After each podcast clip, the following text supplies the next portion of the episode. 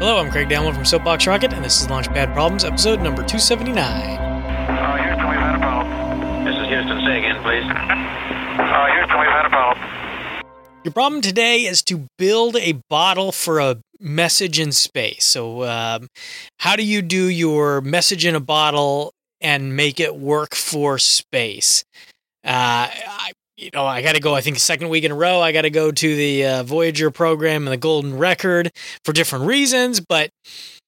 Uh, I'm going to it for different reasons, but it, it it was built essentially as a message in a bottle, and they left instructions and everything else. But now it's your turn to build a message in a bottle for space, specifically for space. How are you going to do it? Let me know what you th- what you're going to do. Email me lpp at soapboxrocket.com or let's talk about it on Twitter at soapboxrocket. And if you like the show, you can let your friends know about it by pointing them over to our website lpp.soapboxrocket.com. Thanks. Okay, we checked all four systems, and uh, you go on modulation, all four, and keying was a go. Roger, you're loud and clear here also.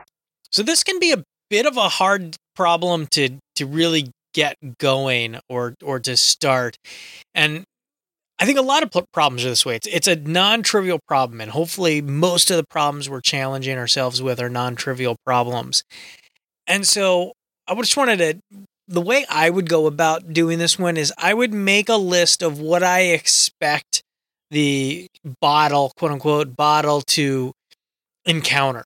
And so, what can I do to make it survive that? Just, I mean, the simplest one is if I can do a low Earth orbit and it eventually has to survive coming through the Earth's atmosphere. So, that's really all I need to build it for is how can I make sure it doesn't completely burn up and actually makes it back to the ground. But then, and then continue that. If I was going to th- throw it out and it escape Earth's orbit, what do I expect it to run into? You know, what what can I realistically build to defend it against? So that's the way I would go about it. Let me know how you'd go about it. Let me know on Twitter at SoapboxRocket or send me an email, lpp at soapboxrocket.com. And if you like the show, you can always support it by either taking one of our courses at courses.soapboxrocket.com or by making a direct donation at glow.fm slash launchpad problems. Thanks.